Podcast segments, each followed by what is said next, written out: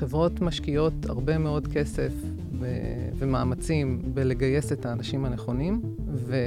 וזה תהליכים שקורים לפני שהבן אדם מתחיל את העבודה שלו, והן שוכחות uh, להשקיע את אותם מאמצים בעובדים מהרגע שהם מתחילים לעבוד ולאורך החיים שלהם.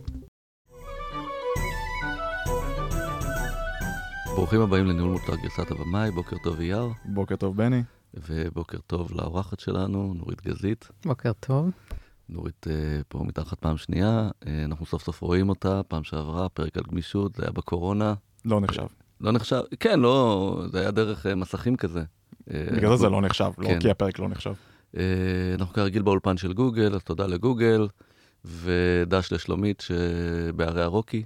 מקנאים ומתרגשים. כן, מקנאים, בעיקר מקנאים. מפרגנים, מפרגנים. מזמן לא עשינו פרק על אה, כל הנושא של גיוסים, אה, אני זוכר שפרק 4 אה, או 5 היה על, על גיוס מנהלי מוצר. היום אנחנו קוראים לזה גיוס שפוי, איך, איך כותרת... איך לגייס מנהלי מוצר באופן שפוי. כן, כן. אה, אני חושב שפעם שעברה דיברנו על הקושי, על הקושי בכלל בכל התהליך, אז היום נדבר כאילו באמת אה, קצת על מה טוב, מה לא טוב, אה, אבל למרות שנורית התארחה כבר אצלנו, אז בכל זאת תציגי את עצמך קצת בקצרה. אני אציג את עצמי. אז קודם כל, תודה רבה שהזמנתם אותי שוב, זה מאוד מאוד מרגש וכבוד גדול להיות פה פעם שנייה.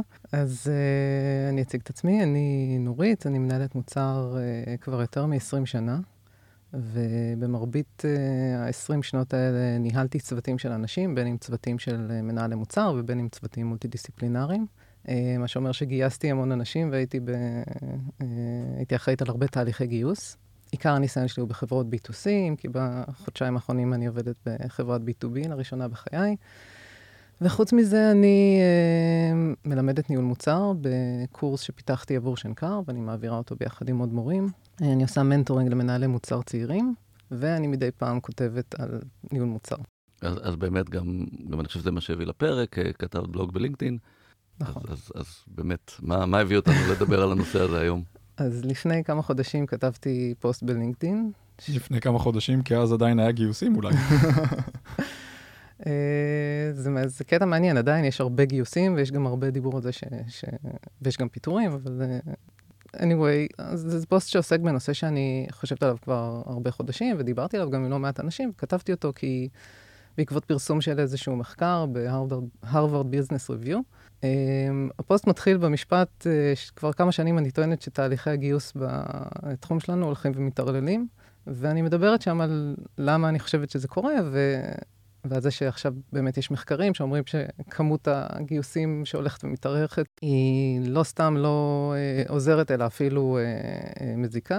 והפוסט הזה פשוט אה, התפוצץ. כאילו, קיבלתי עליו כל כך הרבה תגובות, אה, גם בפוסט עצמו, ושיתופים כמובן וזה, וגם פנו אליי אנשים, והמון סוגים של אנשים, זאת אומרת, לא רק מנהלי מוצר שמגויסים, אלא גם מנהלים מגייסים, וגם אה, אנשי HR, וגם מנהלים בכל מיני חברות, ש... כנראה הנושא הזה היה, I hit a nerve כנראה. וככל שאני חושבת על הנושא הזה יותר, אני חושבת שהוא אה, ראוי לדיון. וכן, מעניין, כי, כי באמת, אה, ואני חושב שאני מדבר על איפה זה מפספס ואיפה אה, איפה זה לא יוצא, ואת יודעת, אה, אצלי, אני מאוד מאוד משתדל לעשות תהליכים מאוד קצרים, ולפעמים גם התהליכים הקצרים גורמים לפספוס, אוקיי? נכון. אז, אז יש פה איזשהו בלנס של איך באמת עושים אופטימיזציה בין, כאילו, גם מה שואלים, גם איך מראיינים, וגם קצר מדי לא טוב, ארוך מדי לא טוב. נכון. צריך למצוא איזשהו איזון בין, ה... בין הכמות לבין האיכות. אז אני כבר אגיד מראש, אני לא יצא לי לגייס הרבה מנהלי מוצר, ואת אלו שגייסתי אני מאוד אוהב, והם נמצאים עכשיו בקוסטה ריקה, אז uh, עדי, יש לך דש. um, אז אני קצת אהיה יותר מהצד uh, שיאזין באמת, כדי לדעת uh, להימנע מטעויות בפעם הבאה. אבל לפני שאנחנו באמת מדברים על ה... מה שהיה התוכן של הפוסט, דווקא מעניין אותי, את כתבת את זה בעברית, אז מן הסתם רוב התגובות היו בעברית. נכון. אבל דווקא המחקר שאני מתבססת עליו זה מחקר באמת אה, גלובלי באנגלית.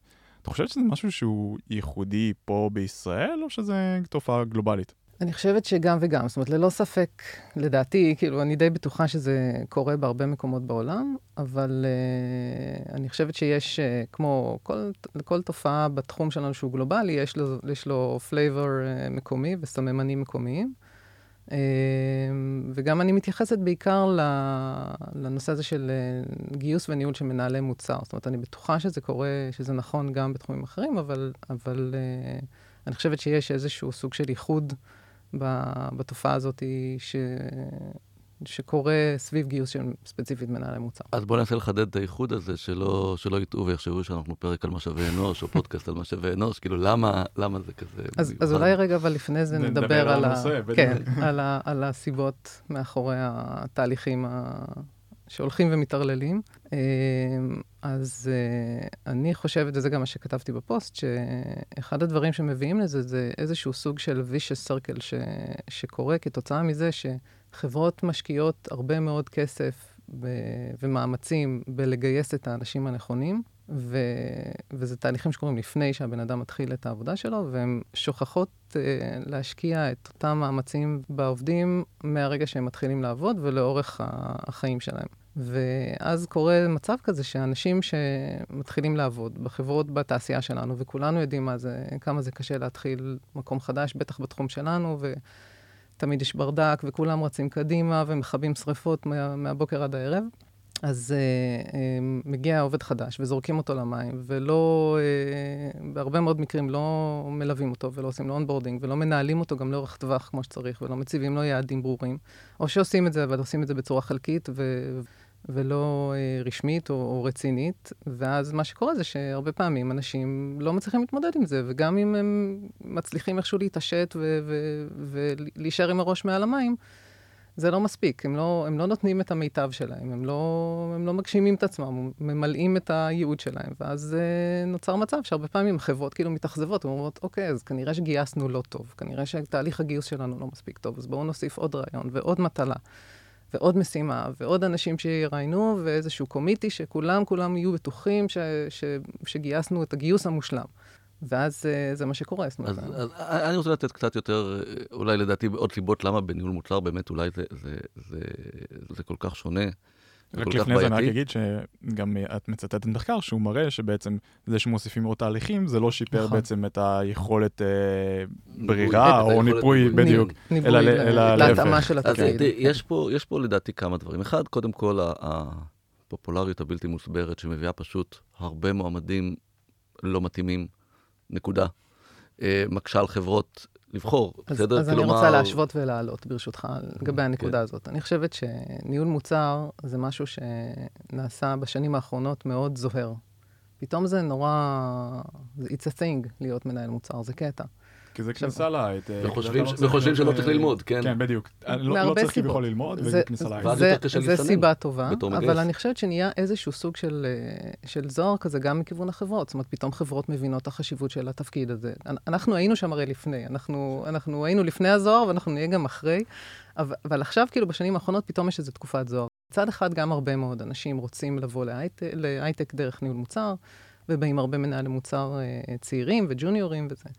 ומצד שני, גם נעשה, נהיה איזה מין אה, נופח כזה עילאי ומתנשא ללהיות מנהל מוצר, ולהיות מנהל מוצר מגייס, או, או מישהו שהוא כבר יש לו כמה שנות ניסיון, כולם הרי סיניורים וכולם דירקטורים, ו, ו, וזה בא לידי ביטוי גם בתהליך של הגיוס, כי פתאום כולם אה, נעשים, רגע, רגע, רגע, לא כל אחד יכול להיות מנהל מוצר, וניהול מוצר זה גם משהו שלא צריך ללמוד, זה גם משהו שמדברים עליו הרבה בקהילות, כן קורסים, לא קורסים. אתה יכול להיות מנהל מוצר רק אם אתה מנהל מוצר, יש את המלכוד הזה שכולם נורא אוהבים לנפנף בו. אז, אז אני חושבת שזה גם חלק שמאוד מאוד תורם לעניין הזה של, ה, של, הקוש, של הקושי בגיוס מנהל מוצר. אז, אז, אז זה נקודה אחת. נקודה שנייה, זה החוסר מוגדרות של התפקיד. מה לעשות? כלומר, כל חברה מגדירה אחרת, מה שהופך את זה מאוד קשה לגייס. כלומר, כשאתה מגייס מנהל מוצר, ויכול להיות שהוא אפילו היה טוב איפה שהוא היה, להבין אם הוא טוב בשבילך, כי אתה בתהליך אחר, זה לא פשוט. נכון, וגם אם כן, אז אחר כך לנהל אותו, זה הרבה פעמים מאוד מורכב. ועכשיו אני רוצה לדבר קצת על ה... אבל לפני זה אני דווקא אקשה. כן. אני דווקא אקשה פה. וסבבה, אז נגיד אני משווה את זה למקצוע של תכנות, בסדר, אז אני מבין, אז הם מתכנתים, אפשר לתת להם תרגיל מוגדר, לכתוב אה, אפליקציה ולראות איך הם בצד שרת ואיך הם בצד user, אה, אה, והכל בסדר, הבנתי, סבבה, יותר קל לבדוק אותם. אבל מה, תפקידים כמו marketing, גם אין לך, זה גם אה, איזשהו דומיין כזה של אה, לא ברור איפה הגבוליות שלו. הרבה יותר סכמטי. עוד פעם, לא כל תפקידי ה marketing אה, יש תפקידים ב marketing שהם... כן, יש תפקידים, יש. כן, יש תפקידים שהם באמת יותר דומים, אבל ב marketing, ב sales, גם דרך אגב, קשה לבדוק, אני לא מתווכח. sales, לא- HR, אתה כן, מבין? כאילו כל אבל הדברים האלו. יש תהליכים הרבה יותר מוגדרים והם הרבה יותר דומים בין חברה לחברה. אני חושב כאילו, השוני ב product management בין חברה לחברה, ובין הוא יותר בין גדול. אדם לבן אדם גם. אז אז אולי זה יותר קשור לזה שאין תפיסה אוניברסלית למה זה ניהול מוצר. בדיוק, כן. ובגלל זה כל חברה היא נותנת את האינטרפרטציה שלה לזה, ובגלל זה בט- כל אחד זה נראה בטוח שונה. קשור גם לזה. ניהול מוצר זה באמת חיה מאוד לא ברורה, זה גם, זה גם תפקיד שעובר אבולוציה בשנים האחרונות, והוא מאוד משתנה, והוא לא, היום הוא לא מה שהוא היה פעם. בהתחלה זה היה משהו יותר כזה ניהול פרויקטים, ואחר כך זה נהיה משהו שיותר אפיון, והיום ניהול מוצר זה תפקיד הרבה יותר אסטרטגי, והרבה יותר business oriented. והוא, והוא גם צריך להתאים את עצמו. כלומר, נכון. אני כמנהל מוצר צריך להתאים את עצמי קצת לחברה. כלומר, האם, דרך אגב, לגבי השאלה, האם אני יותר אסטרטגי, יותר execution, יותר ניהול, יותר ניהול פרויקט, יותר זה, זה הרבה פעמים לא תלוי רק בי, כאילו ביכולת שלי או ברצון שלי, אלא באיזה חוסרים יש בחברה. בסדר? ואנחנו תכף נדבר על זה בהקשר הגיוס. אם גוף הפיתוח. הוא פחות יודע לנהל פרויקטים, אין לי ברירה. אתה יודע, אני חייב לקחת חלק מהתפקיד שלהם. אה, או, או לחילופין, כאילו, אנחנו חייבים להיות, דיברנו על פרק של גמישות, אה, אז, אז, אז, אז חייבים. אבל אני רוצה לגעת בנקודה שנראה שהיא, שהיא קצת טריקית, ובוא נשים בצד רגע מנהלי מוצר ג'וניורים, דווקא מנהלי מוצר אה, פחות ג'וניורים. יש ציפייה קפת שנייה לתהליך שאנחנו מגייסים, ונגיד שאפילו גייסנו מוצלח, אבל לא עושים לו אחר כך onboarding כמו כן. שצריך, ופה יש טריקיות, כי, כי ממנהל מוצר, נושא מאוד רגיש, כן, לא ספק. כן, לא, וברור שצריך להכין וחומרים, אבל ממנהל מוצר אני מצפה משהו שונה מאוד מפיתוח, בסדר? כלומר, ממפתח, אני מצפה ממנו אה, לאיזשהו סוג של עצמאות. כלומר, יש פה טריקית, אני, כלומר, זה לא הגיוני, נכון. אה, אני צריך לדעת לתת לו את כל מה שצריך, אבל אני לא רוצה להאכיל אותו. ושם לפעמים נופל, כלומר, אם בא לי הבן אדם הלא נכון, ומה שנקרא, נתתי לו בצורה שאני מצפה ממנהל מוצר אה, להתרומם, כי נתתי לו את הכלים והוא לא ידע לקחת, אוקיי, אפרופו לפי אז כן, אז, אז יש פה טריקיות, ואם אני אתן לו יותר מדי, אני לא אגדל אותו. אז uh, מרטי כגן, שאני תלמידה מאוד uh, חרוצה שלו, uh, עוד- עוד, אה, איך הוא מתייחס כן. לנושא, כן, הוא, מה, מה הוא אומר ב- בשיפט הזה מצוותי מוצר uh, שהם פיצ'ר טימפ לצוותים מועצמים, הוא אומר, uh, בכל מה שקשור לניהול, זה לא שצריך לנהל אותם פחות, צריך לנהל אותם יותר טוב. כאילו מצד אחד זה נכון שצריך לתת להם את ה-empowerment ואת המקום ואת העצמאות ואת היכולת לטעות, אגב, שזה גם נקודה מאוד בעייתית שהרבה פעמים אה, מפספסים אותה, אבל גם צריך לנהל. זאת אומרת, ברור. עצמאות וניהול זה לא שני דברים שסותרים אחד את השני.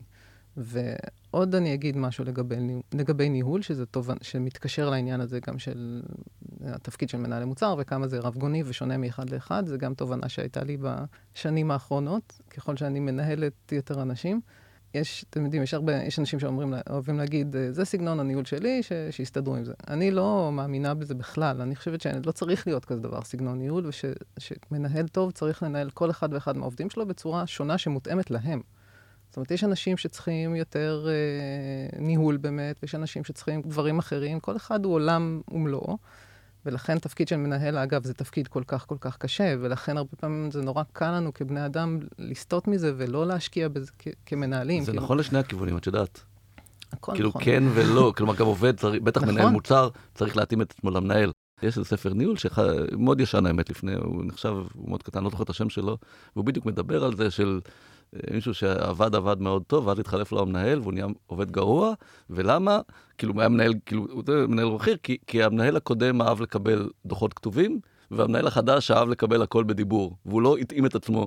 והמנהל החדש אה, תקשר לו את זה? אה, לא, עוד פעם, בסדר, כן. בסדר? אני, חושבת שזה נכון, בטח בתפקיד של ניהול מוצר, כי, באמת אנחנו מין אמבות כאלה, אנחנו חיות שצריכות להתאים את עצמנו לסיטואציה ולאנשים, וגם לאנשים שמנהלים אותנו, גם לאנשים שאנחנו עובדים איתם בתוך הצוות ומחוץ לצוות, ולקוחות, כאילו זה באמת אחד מהאתגרים של התפקיד הזה, ללא ספק. אני חושב, את יודעת, גם, גם לא סתם יש בשם מנהל מוצר מנהל. כאילו, גם בדיוק. הג'וניורים, וזה, אני חושב שזה בעיקר מתבטא בג'וניורים, הקושי הזה, ובתור מנהל אתה צריך להרים אותם מהר מאוד, אוקיי? להיות מנהלים, למרות שהם לא עשו את זה אף פעם. נכון, את לתת להם הם לא את יכולים ה... להיות אה, להעצים אותם. אה, כן. אה, ג'וניורים יותר משעה. סבבה. אז הבנו את הסביבה הכללית, ואת... אז, אז איך מתקנים את התהליך הזה? אז כמו כל דבר, אני חושבת שצריך להתחיל באיזושהי אה, מודעות או, או הכרה של, שתהליך הגיוס ותהליך הניהול השוטף הם לא שני דברים נפרדים. זאת אומרת, הם לא, זה לא ש... אה, זה קצת כמו חשיבה פרויקטלית לעומת חשיבה מוצרית. אה, גיוס זה לא פרויקט שיש לו התחלה, אמצע וסוף. כאילו, אוקיי, פרסמנו מודעה ואנחנו מראיינים ומסננים ומראיינים ובסוף מחליטים על מישהו והוא מגיע וזהו, הסתיים התהליך. זה רק השלב הראשוני. זאת אומרת, זה, זה, זה, אנחנו הרי שואפים ל retention גם פה. אנחנו רוצים שהעובדים שלנו יישארו בחברה לאורך זמן ויהיו מרוצים ויתקדמו ו, ו, ויתפתחו. אז, אז קודם כל, זה ההבנה הזאת ש, ש, שזה מתחיל מזה שבעצם, זה, זה לא פרויקט הרי, זה מתחיל מזה שיש לנו איזושהי בעיה, שאנחנו מבינים שיש לנו צורך, שיש לנו איזשהו חוסר בחברה, אנחנו צריכים מנהל מוצר. וזה אה, ממשיך, או צריך להמשיך בשלב הדיסקאברי, ש, שבו אנחנו בעצם אה, מגדירים לעצמנו מה בדיוק אנחנו צריכים. זה לא שאנחנו מגייסים מנהל מוצר, אף אחד לא מגייס מנהל מוצר. אנחנו צריכים מנהל מוצר מאוד ספציפי, לתפקיד מאוד ספציפי, בצוות מאוד ספציפי, עם, עם, ש, בחברה ספציפית שנמצאת בשלב ספציפי בחיים שלה. זאת אומרת, יש פה המון המון המון פרמטרים שאנחנו צריכים להביא אותם בחשבון כשאנחנו מגדירים את מי אנחנו מחפשים. ורצוי לדעתי שהדבר הזה גם יהיה חלק מהגדרת התפקיד. זאת אומרת, אנחנו יכולים לפתוח פה עכשיו סוגריים מאוד גדולים על כל העולם הזה של הגדרות תפקיד והקופי-פייסט שעושים, וזה שאף אחד לא באמת קורא אותם, ומהצד השני הקורות חיים, וזה שאף אחד לא באמת קורא אותם, וכאילו, אני, אני באמת גייסתי עשרות. אני לא מסתכלת על קורות חיים בכלל, אני לא קוראת את מה שכתוב שם. אני, אני, אני אולי מרפרפת, אני רואה פה ושם דברים שקופצים לי לעין, אני מסתכלת אם יש... Uh, אם הבן אדם uh, כתב על עצמו את ההישגים שלו, וגם כן, אני מסתכל על זה מאוד בערבון מוגבל. אני מסתכל, מסתכלת על לינקדאין, אני מסתכלת על כל מיני דברים, אבל זה, זה,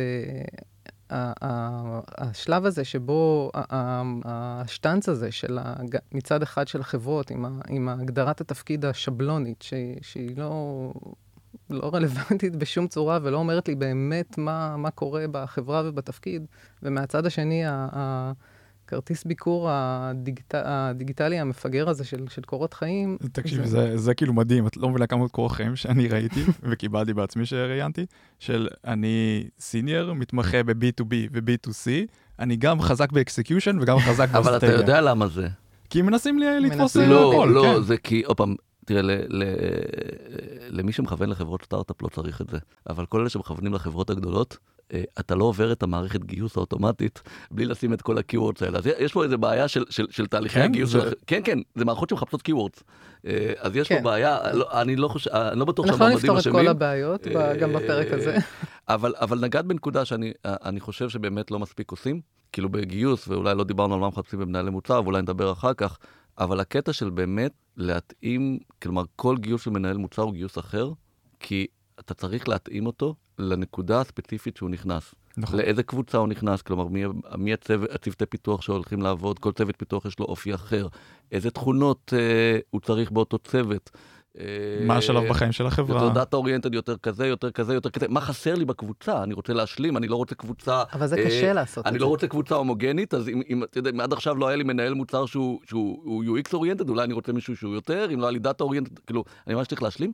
וכמה אני יכול, כלומר, איזה סביבה תומכת יש לו גם בתוך קבוצת הניהול מוצר, כלומר, נגיד, האם אני יכול לגייס junior או senior, אוקיי, בהנחה שאני לא רוצה שהכל ייפול על המנהל, אה, אפרופו onboarding טוב, כן. אוקיי, אני רוצה תמיכה קבוצתית, אז אם הקבוצה כבר יש בה יותר מדי ג'וניורים, אז אני לא יכול לגייס junior. אה, כאילו כל מיני דברים כאלה של איזה סביבה עוטפת אני אתן לו. אבל כל הדברים האלה שאתה אומר עכשיו... עוד לפני שנגעתי במי הבן אדם. בדיוק, וזה די קשה. מאוד זה, קשה. זה, זה המון משאבים לחשוב ולהגדיר לעצמך בדיוק, מה, אז מה כולם עושים? מה הרבה יותר קל? א', לעשות copy-paste לתיאור משרה, וב', להגיד, לא, אנחנו מחפשים ג'נרליסטים. אנחנו, אנחנו צריכים אנשים שיהיו מספיק מהכל. גמישים, אפרופו, כן. לעבור כאילו מתפקיד לתפקיד, ואז נוכל, אה, כמו פיונים כאלה, להזיז אותם, כאילו, ואז גם זה לא ייפול עלינו אחר כך, כש, כשהבן אדם ייכשל, כי אנחנו חיפשנו גנרליסט, אבל במקרה פה היינו צריכים מישהו שהוא יותר אקסקיושיניסט ופחות... את יודעת שזה תמיד נופל עלינו. אה, כאילו, אפרופו זה, כאילו, נכון. אפרופו, כשדיברנו על הקשיים והקושי, אחד הבעיות בניהול מוצר, בזה שזה תפקיד מאוד מאוד מאוד מרכזי, וקבוצה קטנה יחסית, שכישלון בגיוס ניהול מוצר, זה כואב. כואב פי 500 מכישלון נגיד בגיוס מפתח. ואת יודעת מה? רק ביחסים. כלומר, אם בתוך חברה שבה יש נגיד, בוא ניקח סתם יחסים סבירים, אה, קבוצה של חמש מנהלי מוצר, בסדר? 40 מפתחים, או, כן. או בסדר? זה היחס. נכון. אז אם טעית אחד מחמש לעומת אחד מארבעים, אחד מארבעים לא מורגש. אחד מחמש זה, זה מורגש. כואב. כואב מאוד. מאוד ללא מאוד. ספק. כן, וזה זה מה שדיברנו על זה, שזה חלק מה, מהזוהר עכשיו שיש בתפקיד הזה, שהוא באמת מאוד uh, מרכזי, יש לו הרבה כוח. למנהלי מוצר יש הרבה כוח בידיים, תקווה. כן. אז, אז זה באמת לפני הגיוס. אה, ובתוך הגיוס עצמו, בואו נפתח פה איזה נקודה מאוד בעייתית ומאוד יאללה. כואבת. כולנו יודעים על מה אנחנו מדברים, נכון. תרגילים. אה, תרגילים, כן, משימות אז בית. כבר עשינו פרק, לא? טוב, אבל יאללה, בוא נחזור על זה. לא, לא עשינו פרק. כל הפרק עם אלינור היה על תרגילי בית. זה, לא? היה לפני שלוש שנים, בני. אני זוכר דברים השתנו אני מאז. זוכר המשימות. המשימות התקדמו מאז, משימות התקדמו, התרבו. והפכו להיות זום. הפכו להיות uh, בעיקר time consuming ברמות פסיכיות. אז uh, בואו נדבר על משימות בית. משימות בית, uh, יש כמה אספקטים שצריך לדבר עליהם. קודם כל, uh, הכמות. כמה משימות בית ראוי, אם בכלל, לתת בתהליך גיוס של מנהל מוצר. אז הייתם אומרים אחד, כאילו, משימה אחת, נכון? אז יש יותר ויותר חברות שמשימת בית אחת לא מספיקה להן. והם uh, ייתנו לכם גם עוד uh, משימונת, למשל זה שם ששמעתי, uh, לפני המשימת בית עצמה. אז uh, אני חושבת שזה מאוד פסול, כאילו זה לא, לא משהו שצריך ב- יותר מ... בטח לא יותר ממשימה אחת, וגם זה לא תמיד חייבים. Uh, עכשיו, מבחינת מהותית, כאילו, התפקיד של משימה זה לא, אה, זה, זה הרבה פעמים לעזור לנו לקבל החלטה לגבי איזשהו סימן שאלה שיש לנו לגבי מועמד. זאת אומרת, זה לא עוד שלב שהוא כן לא בהכרח בתהליך. זאת אומרת, אם עשית משימה טובה אתה עובר, עשית משימה לא טובה אתה לא עובר. זה לא כזה שחור לבן, זה הרבה פעמים, יש שם ניואנסים, ואנחנו צריכים לכוון למשימה כזאת שתעזור לנו להבין האם המועמד הוא אכן, מה שאנחנו חושבים עליו הוא נכון. או, או, או לפחות לתפקיד, כלומר, אני, אפרופו אה, התאמת אה, המשרה, הגדרת המשרה לתפקיד, כן, אז משימת הבית בדיוק. אמורה נכון. להיות שונה לכל תפקיד. כלומר, אני רוצה למצוא, חל... לבדוק אה, חלקים שקשה לי בראיון, אוקיי? אה, אני גם עברתי, דרך אגב, לא, אני, לא יודע, אני לא אגיד אם זה מוצלח או לא, כי, כי יש לי יתרונות וחסרונות, אבל אני עברתי למשימת משרד. את יושב חצי שעה זה, וחצי כן. שעה נדבר במקום לתת לך 20 שעות אה, בבית, ואני מרגיש שרוב הפעמים, אני לא אגיד כולם, אבל רוב הפעמים זה נותן אותו אפקט למה שאני מחפש.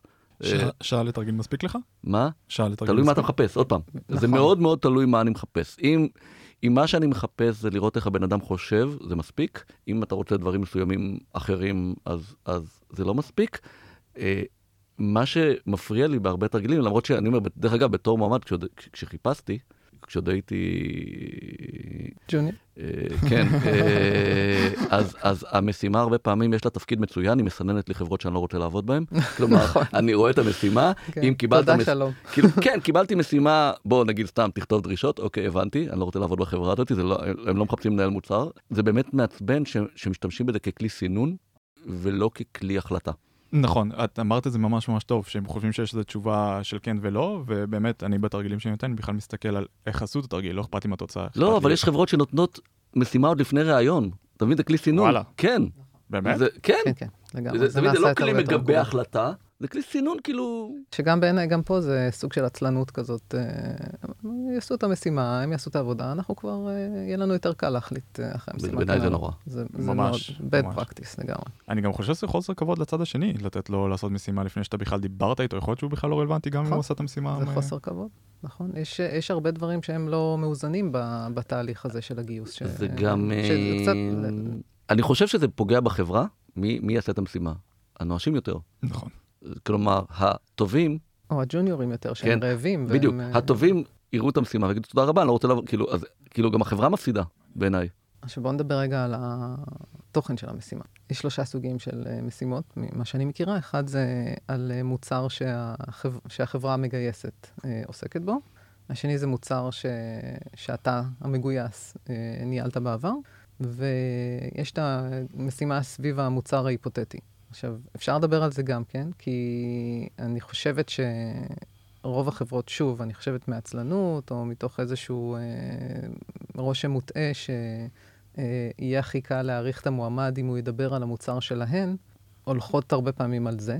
על, על משימת בית שקשורה למוצר שלהם, ואני חושבת שזה יוצר איזשהו חוסר איזון אה, שהוא ממש לרעת המועמד, כי אנשים שעובדים בחברה ומנהלים את המוצר הזה מכירים אותו כל כך טוב, שהם biased לגבי ה- היכולת של בן אדם שלא מכיר את המוצר, לא מכיר את החברה, נמצא בתהליכים בכל מיני חברות במקביל.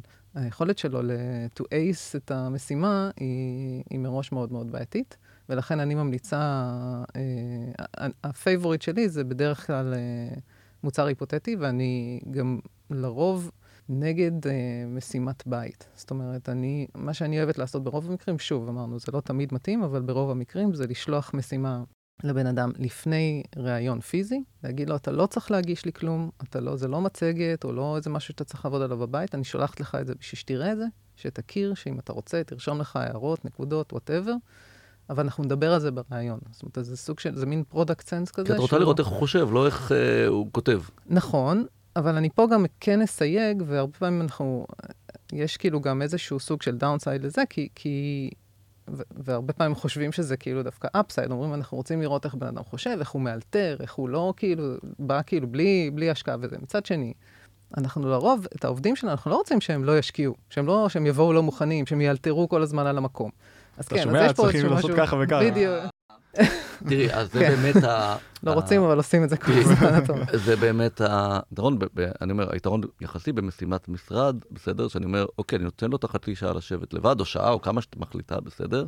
יש בזה איזשהו בלנס שאני שם את כולם במקום שווה. כלומר, לעומת, לא סתם שלחתי לו הביתה, כלומר, כל אחד כן. בוחר ביכולת האישית שלו כרגע להשקיע בכלל, את יודעת, בדיוק יש לו עומס בעבודה. כאילו שם ושופט, כאילו, דרך אגב, לגבי האם זה מוצר היפותזי או, או לא, יש יתרון בלתת, אני אומר לא סתם על המוצר של החברה, אלא לאותו מקום שהוא הולך, בסדר? נכון. אה, מה. שחשוב בתור, דרך אגב, לא חשוב איזה משימה אני נותן, מה שחשוב, ופה אני מסכים על זה, שבתור מראיין, אני שופט אותו נכון. כלומר, גם אם אני נותן על המוצר שלנו, אני שופט אותו לא כבן אדם שאמור להכיר את המוצר. כלומר, אני לא יכול לשפוט קשה. ביחס לעובדים, וזה קשה, נכון? אבל זה אפשרי. אוקיי. מה, תראה, כמו שאמרתי, יותר מעניין הדרך מאשר התוצר. כן. כאילו, זה לא, אבל אני לא יכול לצפות שהוא ייתן תשובות, ברור, אני ממש לא. יכול לצפות שהוא ייתן תשובות נכונות. אני בסדר? כי הוא לא מכיר זה- את ה- את זה, השוק. זה לא הגיוני, ש- כן. אתה יודע מה, זה, זה, זה מקריפ אם מישהו נותן לך תשובות נכונות.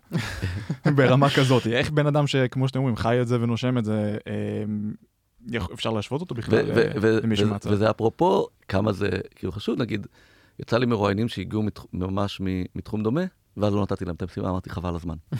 כאילו, אני אמצא להם משימה אחרת. כי הם יעברו אותה בקלות מדי. כל הכבוד, בני. אה, לא, כן. כי- כי זה לא יבחן את מה שהוא- הוא- את מה שהוא זה- צריך. זה- זה לא בוחן לי, עוד פעם, מה שאני רוצה לראות איך הוא חושב, זה לא בוחן, הוא יודע את זה טוב, הוא- שלוש-ארבע שנים עבד בתחום, ואבוי, כאילו, כבר בשיחה אתה רואה שהוא מבין את זה. כן. אז אז המשימה פתאום נהייתה לא טובה. אני נו. פעם נתנו לי משימת בית מאוד מעניינת. אה, אמרה לי המגייסת, תעשי מצגת. אמרתי לה, אחלה, על מה? אחלה, על מה? אמרה לי, על מה שאת רוצה. ובהת- ובהתאם לנושא שתבחרי, אנחנו נבחן אותך. זאת אומרת, אם תבחרי נושא שהוא, אה, שאת נורא נורא מכירה אותו וטובה בו, אז אנחנו נבחן אותך על איך את מציגה את זה. אם תבחרי איזה נושא שהוא נורא משעמם, אז נבחן אותך על איך את מעבירה נושא משעמם. כאילו, לכי על זה. זו הייתה חוויה גם כיפית וגם אה, מכבדת מאוד. מצד שני, תרגיל מאוד מרושע. כן, כן, יכול. לבלבל את אה, לא. מתאים- לא מתאים להמון מועמדים. יש פה, נכון. אתה יודע, לכל דבר יש את היתרונות וזה גם והחסרונות. באמת רלוונטי נורא לתפקידים מסוימים, זאת אומרת שבאמת... יותר אה, אסטרטגיים, יותר נהיים. נכון. כן, נכון. נכון. אבל זה היה מאוד, זה היה מאיר עיניים, זה היה ממש שונה ומיוחד ומכבד, והרגשתי שאני, שמכבדים אותי. אגב, שזה, שזה גם אה, סוגיה שאפשר לדבר עליה בתהליכי גיוס, שהם, אני מרגישה שהם הרבה פעמים מאוד לא מאוזנים לטובת המגויסים. אה, וזה גם כן קצת חלק מהעניין הזה של העילאיות וההתנסות, שזה, אני, אני שמעתי במו אוזניי על, על אה, חברות שמגדירות את עצמן ככאלה שנורא קשה להתקבל אליהן. כאילו, אנחנו ממש, כאילו, אמרו לי, קחי בחשבון, מאוד קשה להתקבל אליהם. אמרתי, כאילו, מה, what the fuck, מה אתם רוצים? אתם רוצים כאילו להרגיש עילאים ומתנסים, וכאילו אתם on the top of the world, או שאתם רוצים לגייס אנשים ולנהל אותם ול, ו, ו, ולהתקדם, כאילו. יכול להיות שזה עובד להם. יכול להיות שזה עובד להם. אה, אני לא בטוח שזה אמור להיות מאוזן, דרך אגב. יכול להיות שעכשיו זה לא מאוזן מספיק, אבל זה לא אמור להיות מאוזן. זה בטוח לא מאוזן מספיק, אה, ואני לא, לא בטוחה שאני מסכימה איתך, למה זה לא צריך להיות מאוזן? ביקוש והיצע, שוק חופשי. אמור להיות מכבד. זה טרנזקציה. רגע, יפ, כן, זה טרנזקציה, ו, וכן, החברות במקום עם טיפה יותר כוח, בסוף הם זה אלה שמשלמות, הם אלה שייפגעו. עוד פעם, אני לא אומר שצריך להיות אסול כחברה, בדיוק, צריך להיות מאוד מכבד, בדרך מכבדת. אבל כן, זה לאו דווקא חייב להיות מאוזן, זה אותו מקום של, את יודעת, אנחנו מדברים על זה, יצא לי לדבר על זה הרבה, אותו מקום שמועמדים מתוסכלים, את יודעת, מזה שנגיד סיננו אותם ו- וממש מתאימים, אה, ויכול להיות שהם צודקים, אבל החברה יש, מנסה לעשות איזה כלי מנגנון סינון, שהמטרה שלהם היא לא לגייס עובד לא מתאים, על חשבון פספוס עובדים מתאימים. מה לעשות, זה לא מאוזן. נכון. ותמיד מפספסים, ללא ספק. זה כולם לא- טועים. נכון. נכון. אבל אני חושבת שחברות צריכות, אה, ש- שהאיזון הזה צריך, אה, צריך להתאזן קצת יותר. ואני חושבת שרואים את זה היום uh, בעקבות הקורונה, עם ה-The Great Resignation וה-Quiet Quitting, זה, זה הכל תופעות לדעתי שהן uh, נגרמות בין היתר כתוצאה מחוסר האיזון הזה, שחברות, יש להן יותר מדי כוח, כאילו, על החיים של העובד ועל הזמן שלו ועל הדרישות והתובענות וכולי. אתם יודעים, מישהו פעם, מישהו מאוד חכם אמר לי פעם, ממש לפני הרבה שנים, משהו כמו 20 שנה, מישהו שהוא היה אה, מוזיקאי והוא היה פרילנס, ואני רק התחלתי בתעשיית האינטרנט, זה הייתה בח- בחיתוליה, והוא אמר לי את המשפט, אתם כולכם פרילנסרים, אתם רק לא יודעים את זה עדיין. וזה, אני חושבת שזה פשוט הולך ונעשה ככה, כאילו אנחנו נראה יותר ויותר, אני לא יודעת אם בדיוק פרילנסרים, אבל אנחנו רואים את זה יותר ויותר, אנשים ש... עובדים ביותר מעבודה אחת, כאילו גיג אקונומי, ברמות, כן. כן, גם, אה, גם ה gig economy, כן. גם ה passion economy. יש הרבה, זה, זה הולך לשם, ו, וחברות, לדעתי בצדק, זאת אומרת, באמת, חברות צריכות להתעשת קצת בקטע הזה. זה לא, זה לא מאוזן, אולי זה לא צריך להיות מאוזן, כי כמו שאתה אומר, העובד יכול לקום וללכת וזה יפגע בחברה ו, ופחות יפגע בו, אבל זה צריך ל, להתקרב קצת. אני חושב שיש עוד הרבה לדבר על זה, אבל יש עוד שלבים בתהליך הזה שאנחנו גם רוצים כן. לעשות, אז אני רק נראה לי אסכם את זה בזה שתראיין אנשים כמו שהיית רוצה שיראיינו אותך. זה, זה ההגדרה הכי טובה לשלב הזה. כאילו, מסכימה עם זה. ואחרי שעשינו את זה וגייסנו בן אדם, אז מה עכשיו? אה, רואים איך הוא נכשל ואז אה, משאירים אותו בארגון כי אנחנו לא רוצים להודות שכשלנו בתהליך גיוס? או far from it. ממש לא. אני חושבת שברגע שמבינים שגיוס הוא גיוס לא נכון, הדבר הכי טוב שצריך לעשות זה להחליף את העובד ומהר. אבל עד שאנחנו מגיעים לשם, אה, זה לא משהו שקורה כמובן מהיום למחר, ואנחנו, ויש לנו הרבה עבודה בדרך אה, כמנהלים. אז קודם כל, אה, יש כמה שלבים שצריכים, או כמה, כמה דברים שצריכים לקרות מהרגע שגייסנו את העובד. אז השלב הראשון, שהוא כבר די אה, שגור, אני חושבת, והרבה חברות מנסות לעשות אותו, זה, זה שלב ה onboarding וההסתגלות. איזשהו תהליך שמכניס את העובד לחברה בצורה קצת יותר חלקה, בין אם זה עם הדרכות אה, מסודרות בחברות יותר גדולות, או, לא יודעת, buddy בחברות יותר קטנות, כאילו איזשהו מישהו, ש, אה, מישהו או משהו שעוזרים לעובד החדש להיכנס, להסתגל, להבין קצת מושגים, אנשים, מבנה של... עשינו על זה פרק שלם, פרק 60. עם מיקה, כן. כן, היה מוצלח. אחלה. אה, וזה די- קריטי, כי גם הרבה פעמים זה השלב היחיד שעושים אותו. זה משהו שהוא טכני, זאת אומרת, אפשר לעשות את זה יחסית בקלות, זה איזושהי השקעה מסוימת, אבל הוא... את יודעת איזה פאשלה מעניינת גיליתי אפרופו תהליך onboarding, שממש לא עשיתי? שגייסתי עובד מתוך החברה. מה? אה, לא עשית לו onboarding? לא, לא אותו, כאילו, בדיעבד הייתי צריך לעשות לו בדיוק אותו מעניין. תהליך onboarding, כאילו, זה מסקנה של אחר כך, מה שעשיתי, וואו. דרך אגב, מה שעשיתי כשהגיע העובד החדש, הוא הצטר... כאילו, הבא הוא פשוט הצטרף אליה והוא למד הרבה, אבל כאילו, בגלל שהוא מבפנים, אז, אז כאילו ויתרת על לא ה onboarding. אז, אז לא, זה לא שלא עשינו onboarding, אבל לא עשינו אותו כזה מסודר. כן, כמו ותכל'ס- בעובד מבחוץ. כן, ותכל'ס צריך. מעניין. למה? אתה יכול להסביר? אתה מפספס כל מיני נקודות. עוד פעם, אפשר להגיד, להסתכל ולהגיד את זה הוא לא צריך, את זה הוא לא צריך, אבל קח את כל התהליך ותגיד, כאילו, באלימינציה תעשה ולא... כי נגיד הוא הגיע מתוך חברה, אז אולי נגיד כל מיני שיחות על ה... על ה... אה, שבאונבורדינג נגיד שמנהל מוצר יש על השוק, על התחרות, על הזה, את יודעת, כאילו, הוא לא עשה, וואלה, אז צריך לעשות לו. איזה חור, כן. כן, כאילו... מדהים. וזה רק מוכיח את הנקודה הזאת, כמה זה חשוב, אפילו לאנשים שהם מתוך הארגון ומכירים אותו, מדהים. אז זה באמת הדבר הראשון. אני חושבת גם שמאוד חשוב בשלב הזה לגרום לעובד להבין ש... שהוא, שהוא לא צריך, שהוא, שהוא, שהוא לא צריך לדעת כלום, ושהוא יכול לשאול את כל השאלות הכי מפגרות, והוא צריך להרגיש הכי בטוח, ושכאילו, לייצר איזושהי אווירה כזאת של אה, באמת ל... שהוא חייב, מה זה לא צריך? הוא חייב נכון. לשאול. לגמרי. אה, אבל זה מדהים כמה זה קשה לאנשים לעשות את זה. לשאול את השאלות המפגרות ש...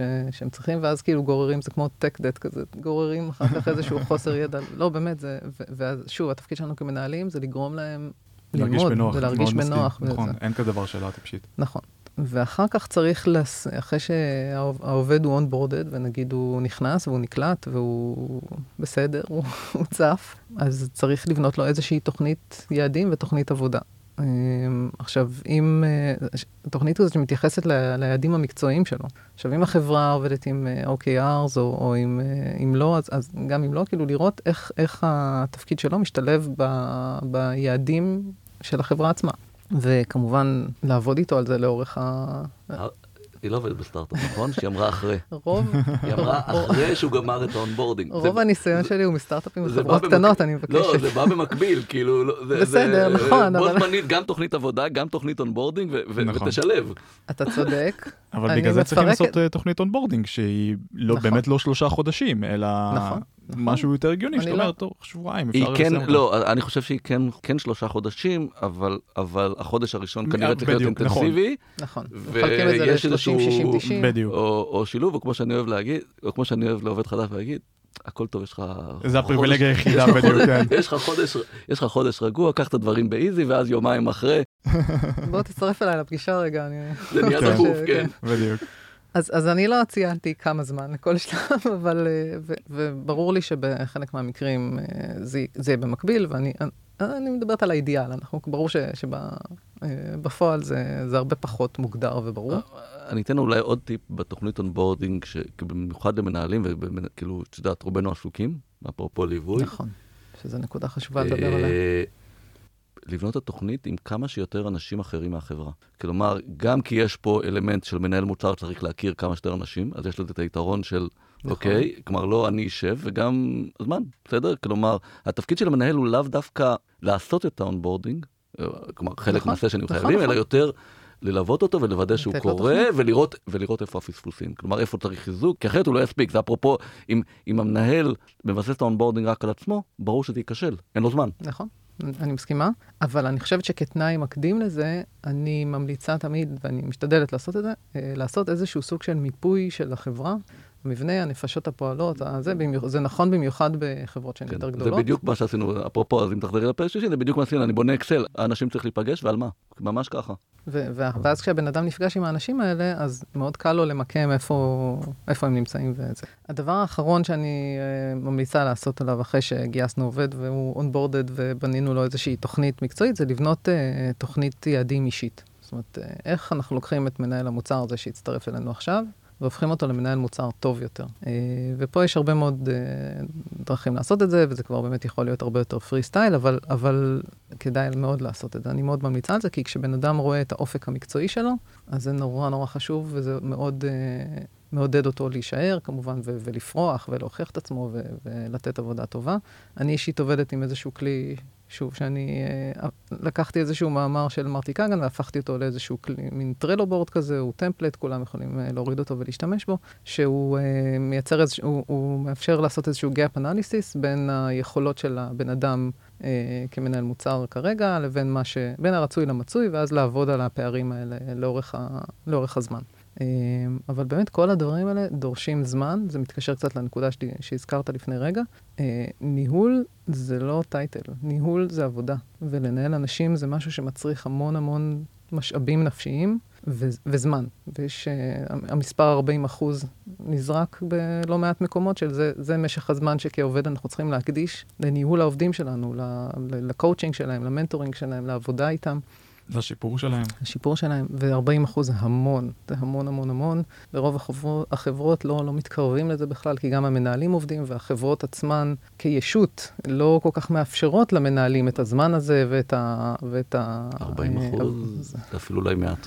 אתה חושב שזה מעט? בוא, בוא נקבל את זה, ואז נתקדם. אני חושב, עוד פעם, תראי, זה תלוי, כמובן תלוי בגודל קבוצת ניהול המוצר, אבל לדעתי מעל, אה, איפשהו מעל אה, שני מנהלי מוצר, כלומר כבר בשלישי.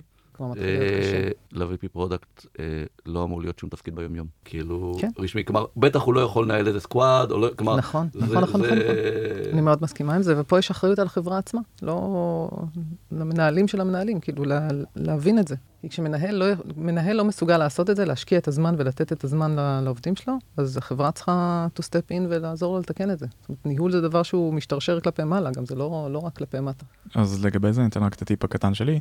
אז uh, אצלנו בכל החברה יש פרקטיס כזה, כמובן גם אצלי במחלקה של uh, אנחנו עושים סלוטים קבועים, פעם בשבוע, one on one עם כל עובד, ואז כאילו, השוטף שוטף, לאף אחד כן. אין uh, זמן... זה, לא, זה לא מספיק. ברור, אני נותן פה טיפ, לא אמרתי איך לזה. ואז שיש לך את זה כבר קבוע ביומן, הרבה יותר קל לך להתחיל את זה ולהקדיש לזה את הזמן, מאשר להגיד, אה, טוב, אני אתפנה בזה אחרי שאני אסיים את זה וזה וזה, כי כמו שאתה אומר, זה תמיד יש נכון. סופות לכבות, אף פעם לא מגיעים לזה. וזה שלב וחלק מאוד מאוד מהותי ומאוד חשוב. למרות שגם פגישות קבועות נורא קל אה, לנפנף אותן, אבל אם אתה אה, מתייחס לזה בצורה כזאת, שזה נכון. פשוט גישה שאפשר לדרוס אותה. צריך לשמור על זה מכל. משמר, כן. ללא ספק. סבבה. אה, אני רק אוסיף שיכול להיות שאנחנו עושים את הכל מעולה והכל מצוין וזה, ולפעמים כן קורה שאנחנו מגייסים אנשים לא נכונים. בנקודה הזאת צריכים לזכור שמנהל טוב זה גם מנהל שיודע לפטר מהר. וצחקתי שאמרתי בהתחלה, אבל באמת מה שקורה הרבה פעמים זה שאנחנו מגייסים ואנחנו כל כך מושקעים בתהליך ובזה שהבאנו בן אדם והכשרנו אותו והכל, ואנחנו מפחדים או לא רוצים אה, להודות שטעינו בגיוס, או מפחדים מהתגובה של הארגון של רגע, אבל אתה זה שגייס אותו, אז אתה רוצה כן. להגיד שטעית? אבל צריכים לזכור שדווקא בן אדם שלא מתאים, צריכים גם לגייס בצורה מהירה. אה, סליחה, אז- לפטר בצורה מהירה. אני אגיד שאני חושב שכשאתה עושה את זה מהר ויעיל, אז הארגון מאוד מעריך. נכון. אני אומר לך, נכון. כלומר, באתי כאילו, לצערי יצא לי, וזה זה כואב מאוד, עוזרת. וזה היה, פחות או יותר, זה היה מאוד מאוד מהר. תוך היה- כמה זמן הבנת שהוא לא מתאים? מה? זה היה אחרי חודש. אחרי חודש. ובאתי למנהל, עוד פעם, וכמובן נתנו עוד איזה חודש ואפילו יותר לנסות. זה גם נקודה שצריך לדבר עליה. אה, וזה אולי הנקודה, הנקודה היא כדי להחליט, בסדר? כי בכוונה אני אגיד, יכול להיות שהתהליך onboarding לא מספיק טוב, יכול להיות, ומזה אפשר להתאושש, אוקיי? עובד לא אז טוב. מה קשה, שאתה. רוצה, לא, ולפעמים זה שילוב, בסדר? מה שאתה רוצה בהחלטה, כדי להחליט בעצם, זה לנסות להבין את פוטנציאל הלמידה. נכון. כלומר, אם אני אתקן את התהליך ואני אשב עם העובד הזה, ישקיע הרבה, האם אני מאמין שהוא יוכל להגיע שאפשר. שאפשר לתקן את זה, אוקיי? זה בעצם השאלה שאתה צריך לשאול, ובמקרה הזה, הייתה, אתה יודע, העדפה שלה והיה שם חוסר התאמה, זה לא עובדת לא טובה, זה לא... גם חצי שנה לא תפתור פה את הבעיה, אוקיי? עדיף לכולם. נכון, אבל זו השאלה, כי, כי באמת לפעמים, כי לפעמים יש לך עובד שרק, אוקיי, מתקשה בהתחלה, צריך להבדיל בין, אם אני, בתור חברה שרוצה להשקיע בעובדים, איזה מהמצבים זה. אבל עוד דבר שמאוד חשוב בדרך לשם זה פידבק, כל הזמן. לתת פידבק לעובד, ש... שידע איפה הוא עומד, שזה לא יבוא לו כרעם ביום בהיר.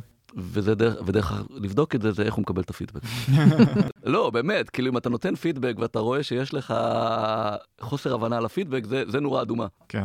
אבל אם אתה לא נותן פידבק, אז גם אתה לא בסדר. כי ברור, כאילו פתאום כן. החלטת שהבן אדם לא מספיק טוב או לא מתאים, ולא נתת לו באמת, לא, לא נתת לו את האפשרות ל- ללמוד ולהתפתח ולהשתנות ולהסתגל ו- ו- ולעבוד עם הכלים שאתה נותן לו, אז בסדר, חוסר פידבק זה בעיה גם לעובד מתאים וגם לעובד לא מתאים. כן. צריך לעשות על זה פרק. רוצה לשבור שיא, להיות משתתפת שלישית. אתה מאתגר אותי.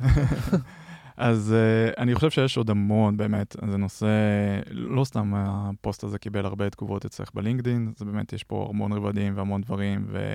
ואני חושב שנגענו בכל מה שבאמת רצינו לגעת. אז בנימה הזאת אנחנו נגיד תודה רבה. תודה רבה היה לכם. תענוג לארח אותך שוב. איזה כיף היה. נתראה פעם הבאה עם שלומית, אני מקווה. אה, כן, כן, אוקיי, אז יאללה, נשתמע בפרק הבא. ביי ביי. ביי.